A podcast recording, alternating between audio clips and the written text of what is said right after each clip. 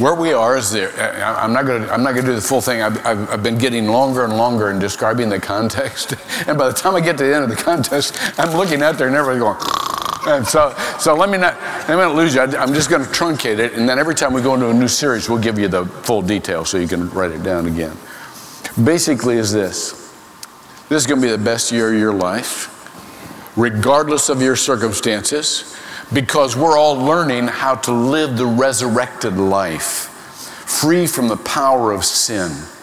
And, we're, and, and, and as we do that, being conformed not only to the image of Christ, but to the life of Christ, then that's called discipleship. And so the first of these studies was about becoming a disciple. And we gave you an archive that anytime you want to do this with your family and friends, because the distributed church is all about forming the church with the relationships you already have. All right? So, so anytime you want to do this, you, you can go through that book and, and we'll help you go through that book. And then the second book was this we need to do it together. Nobody does this by themselves. We need a community that will sustain us and have our backs and that will call out of us that power of Christ that we don't see in ourselves. And so this is about relationships, and the second book was about becoming a family of families. Everybody needs a spiritual family. Here's the third book. See, the first book was about I'm a new I am. When I have the when I have the life of God living in me, that means I'm not just me anymore. It's no longer I who live, but Christ who lives in me. The second book is, is about us. So I am transitions into us. We're in this together. The third book is about them, there. And that's the one we're in right now. Now, last week we talked, talked to you about the worldwide mission of God and how you were made for that. It's why you're still down on this earth because you have things left to do that God has designed for your life. But today I want to talk about something more local, more central, no matter where you're located. God has put you into a community and He wants you to make a difference in that community. He wants you to be a clear witness. Uh, he wants people to see something different in your life than they see generally in the lives that surround them. And so, for that, we're going to go to Titus chapter 3. In your worship guide, you have sections of Titus chapter 2. We just went over that last week, and remember that key it continues to say that you we need to we need to act out what we believe in good deeds. Titus chapter 3 does the exact same thing. And so let me let me start with Titus chapter 3 verse 1. Before I do that, let me let me paint the context here. Because I talk about a local community, Titus was a pastor in a local community. Now, let me tell you what this local community was like. It was, in, it was on the island of Crete, and they were called Cretans, and they're described in this epistle. And it's not a pretty description, but it's one I think you may recognize in the culture in which we live. This is how they're described they're described as a notoriously quarrelsome people. They loved to argue, and they argued about everything. They're described as people who don't generally com- keep their commitments. As a matter of fact, if they see a reason not to keep their commitments, they won't keep them. And if they see a reason that they need to lie, they'll lie. So they're deceptive and they're liars. Now, keep, keep with me here. Not only that, but they have a very high resistance to any authority in their life. They just don't want anybody telling them what to do. Does that remind you of any culture? Kind of like ours, isn't it? Especially, now, now I'm going to say something about the millennials here. Don't get offended because if you're here, you probably don't fit this description. But but generally speaking, there's been study after study coming. Millennials, the oldest millennials, uh, the older millennial was born in 1981, making about 35. I got a son that age, born that year. I can't remember how old he is anyhow. Um, Don't tell my wife. Um, but yeah, 34. Um, um, and, and, and, and then the younger millennials were born in the, in the, in the 1990s. But this is the study, just came out this week uh, from San Diego State University, done in, in, in, with scholars from Case Western Reserve and, and all. And what this said, is, it's all over the papers now, that this generation, this millennial generation, generally speaking, has these qualities. They are the most irreligious, the most resistant to authority, the um, um, let me let me get the exact words. Um, the um, most self-centered. This is the generation of the selfie, right? So it's all about taking a picture of me. Here I am doing this. Now, when we say, let's break this down a little bit, because these aren't bad people. When I say irreligious, what it means is they're not buying into institutional religion just to be loyal to an institution. They, they, they, this is what they think about religion. What difference is it making? You show me what difference your faith makes. I may, be, I may come into that. But don't ask me just to go into a church building just to go to church. Because I don't want to do that. You know? And don't ask me just to obey authority just because that's what I need to do. Now, my generation, you had respect for anybody older just because they were older.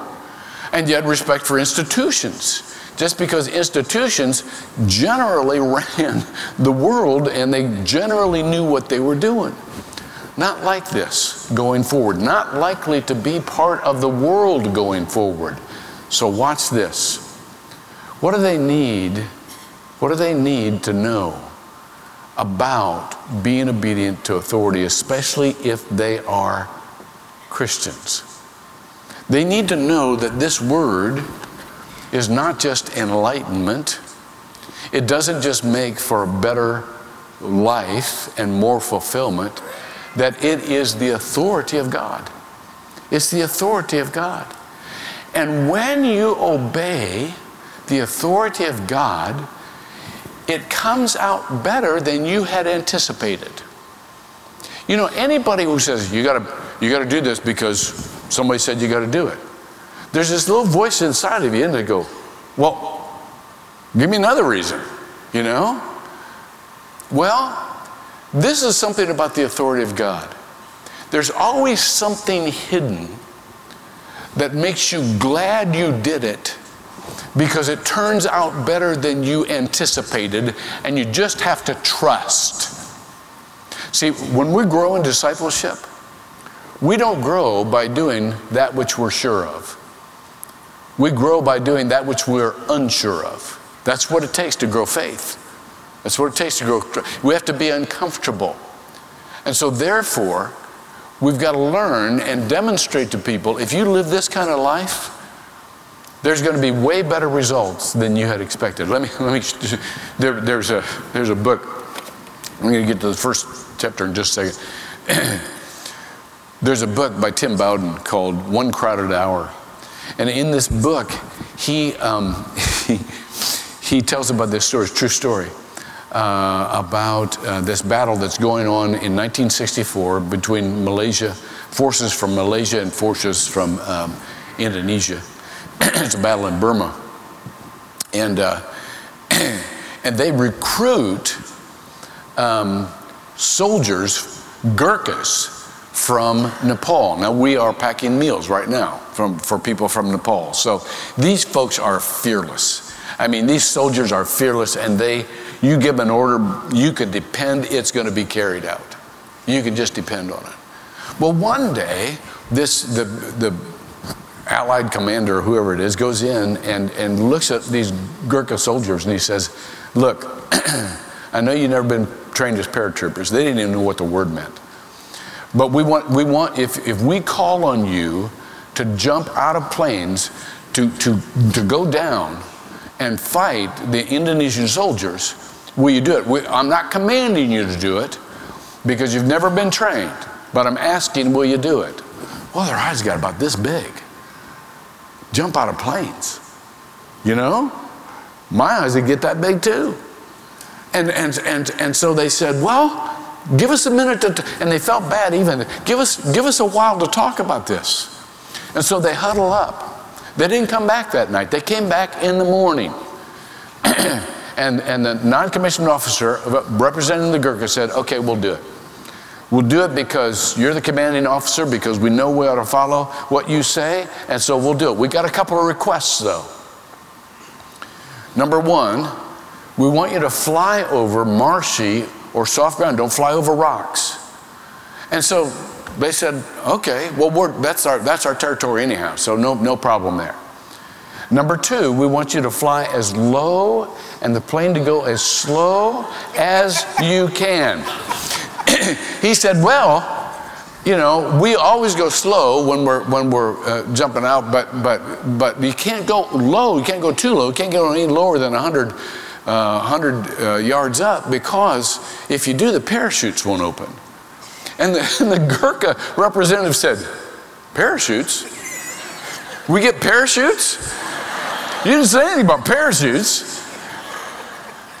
I tell you that because they were willing to jump without parachute. Here's, here's the deal. Here's the orders from God. It's always going to come out better than you think it will. All right? Follow him. Do it because he said it. It's going to come out better. You just got to you got to jump. All right. Here's here's what it says. It says in chapter 3, Titus, it says remind them. Who's them? That'd be us, exactly. It's us, it's the congregation. Remind, and this is in the present imperative in the original language. Present means it's a continuous and repeated action. I'm going to be bugging you about this till I drop over, all right? Because all of us leak. All of us get distracted. All of us forget. All of us become preoccupied. It says, keep reminding them to be subject to authorities to be obedient and to be ready for every good deed. What if I'm not prepared? It doesn't matter. Be ready to take action.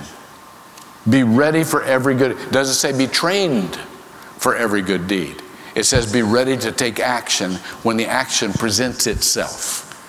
Be ready for every good deed to malign no one, to be peaceable and gentle and showing consideration for all men. This was going directly against their culture.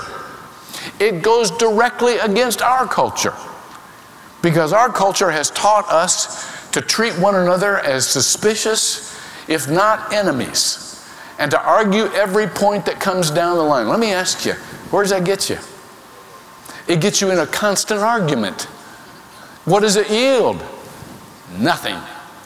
Nothing. What we're talking about is a solid action that is indisputable.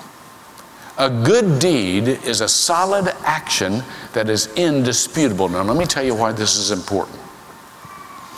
Because ultimately, we want people to accept what God has done for them in Jesus Christ. But do you know what to, has to come before beliefs? Behavior.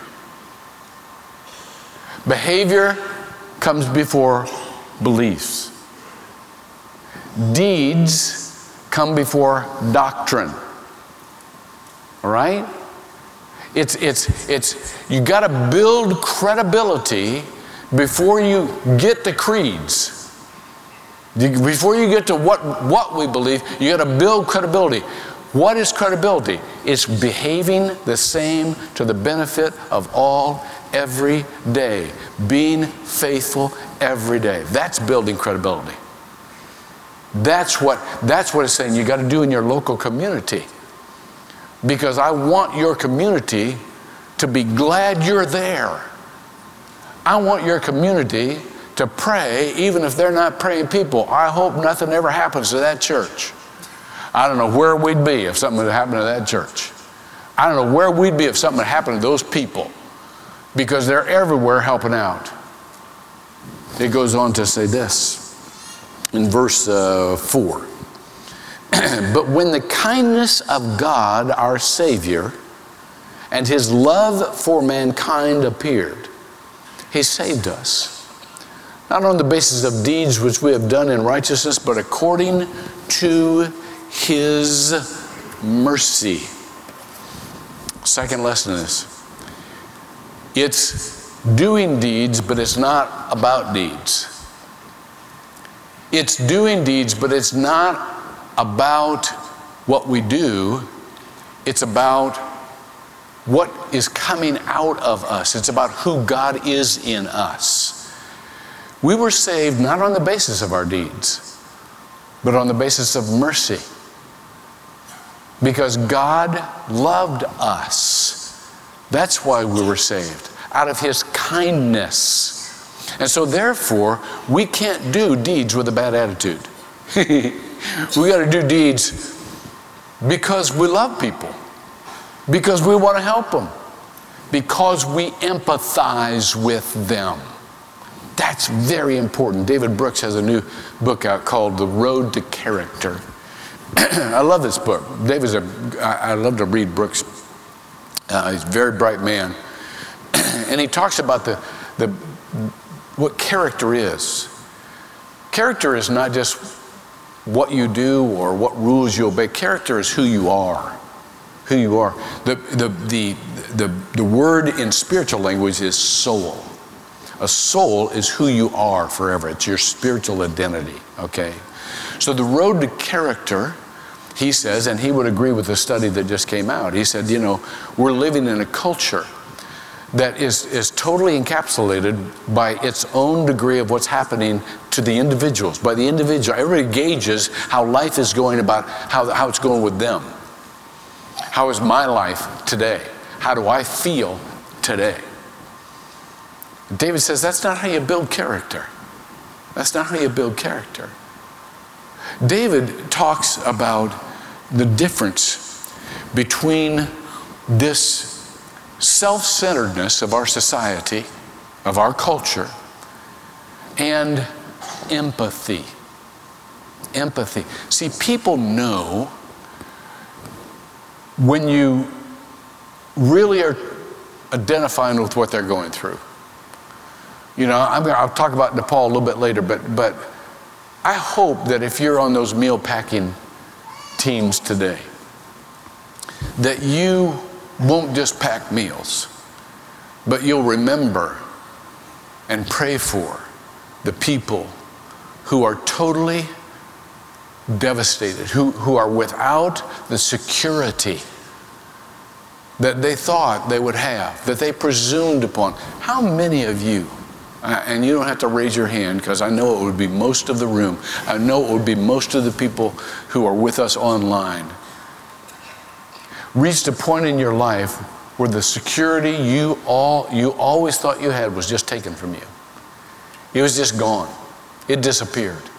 And you were so disoriented, you didn't even know what to do.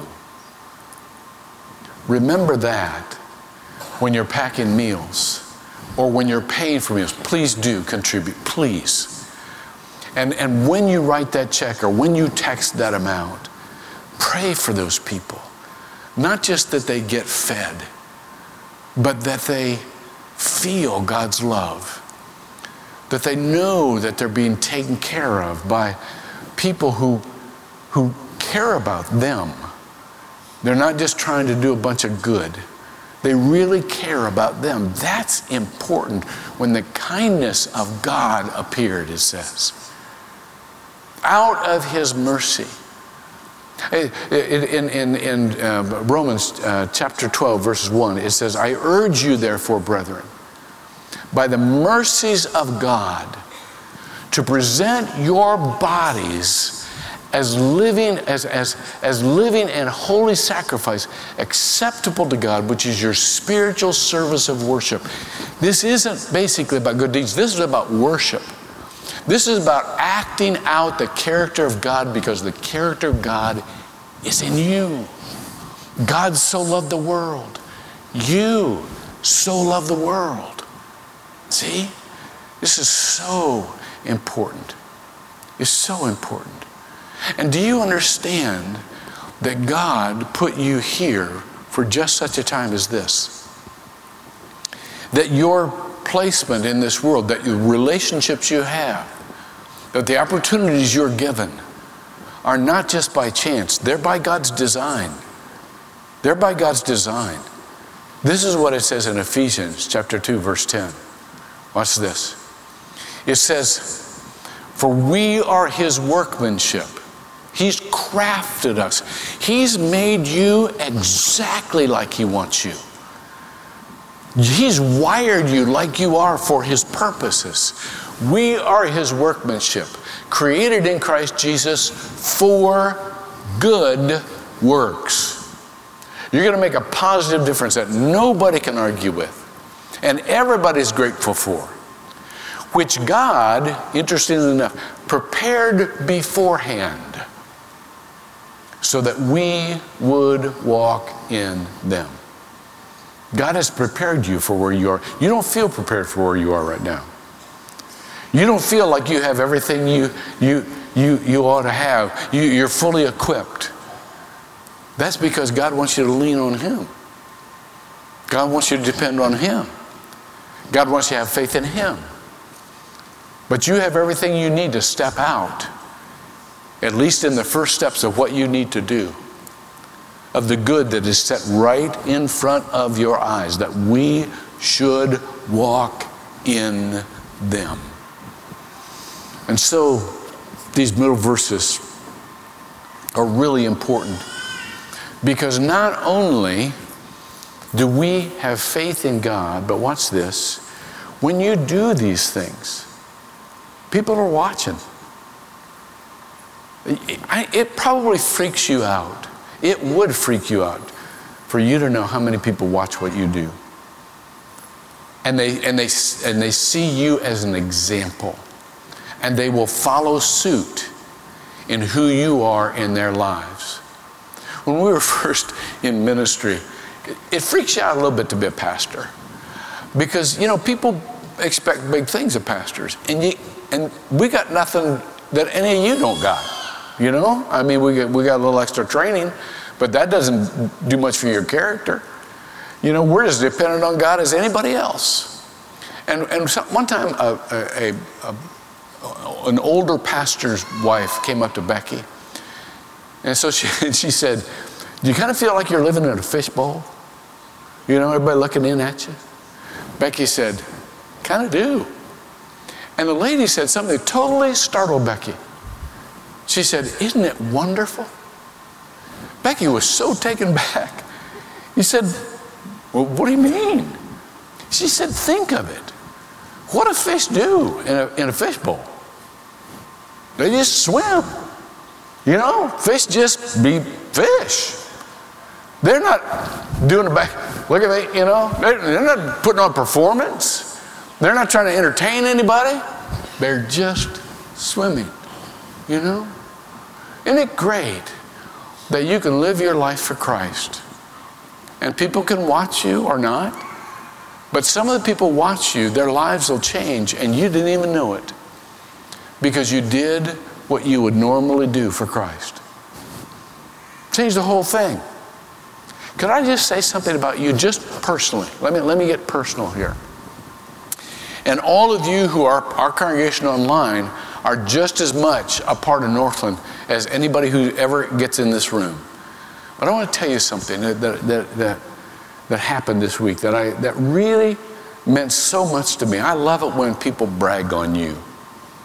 You're my family, you know, and there's nothing better than when somebody brags on your family, you know. It, it, it ain't nothing more better. And so, and so, this, this, we had a, a, a, uh, convening of the mayors of Seminole County um, because I wanted to make sure it was a, it was a race relations thing, and I wanted to make sure that that the leaders of the county. This was by invitation only. We called in the leaders of the county um, um, faith leaders and law enforcement and and uh, school board and so on and so forth. And and and I wanted to make to hear from our mayors that what happened in Baltimore and Ferguson and so on and so forth wasn't going to happen in our county because we were taking measures to make sure everybody had a fair shake, that everybody had equal, uh, you know, um, not only re- respect but but but defenses and so on and so forth. It was a wonderful session, wonderful session.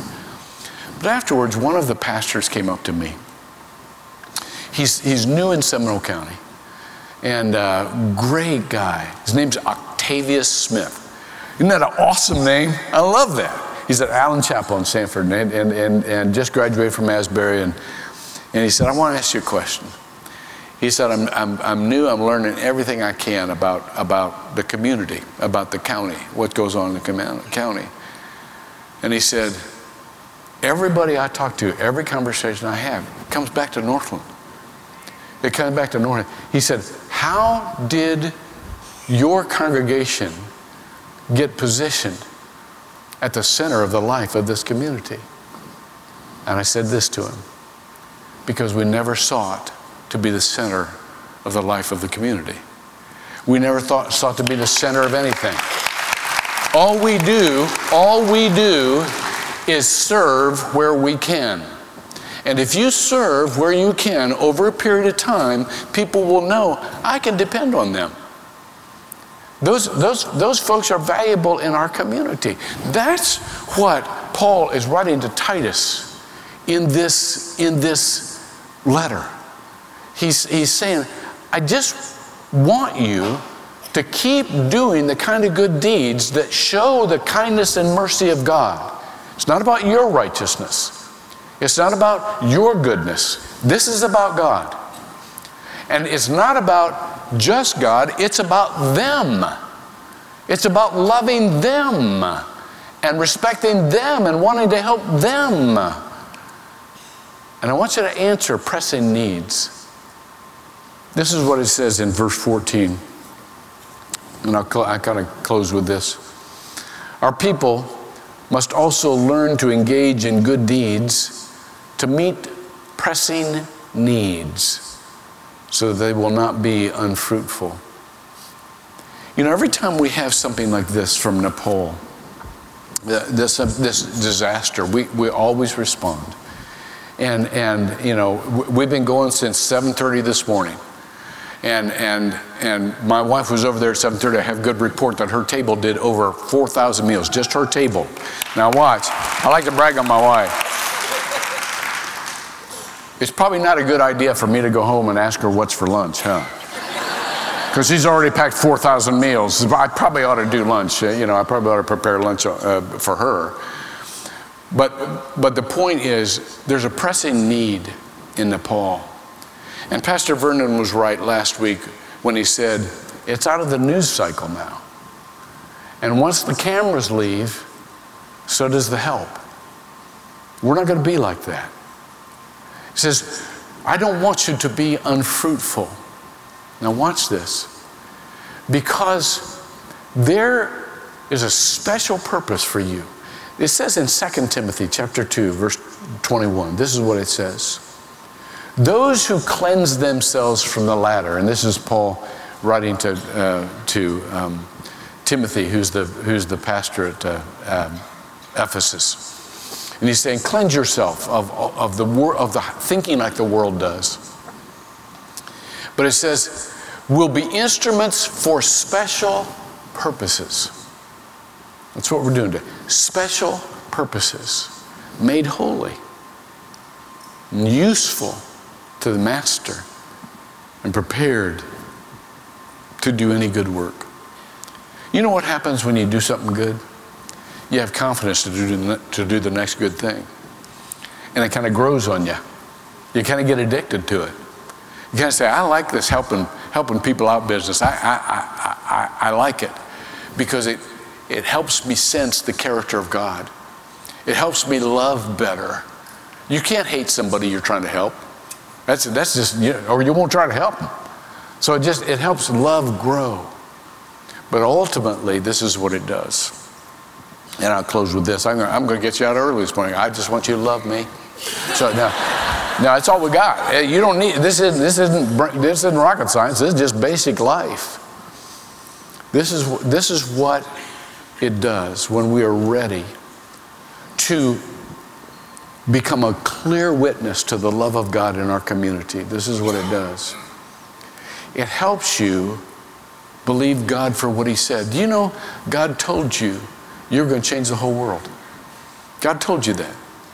God told you that you would go into all the world and make disciples because He was going to be with us always, even to the ends of the earth. God told you you would be more than conquerors through Him who loved you. God told you that you would have all power over Satan. God told you that you would be agents of healing. God told you that you would be voices of truth. God told you that you would be able to see things as He sees them and not as the world sees them. God told you, God told you, God told you. And now, He makes it come true when you step out. I heard a story about Lou Holtz. I love Lou Holtz. I love coaches, period.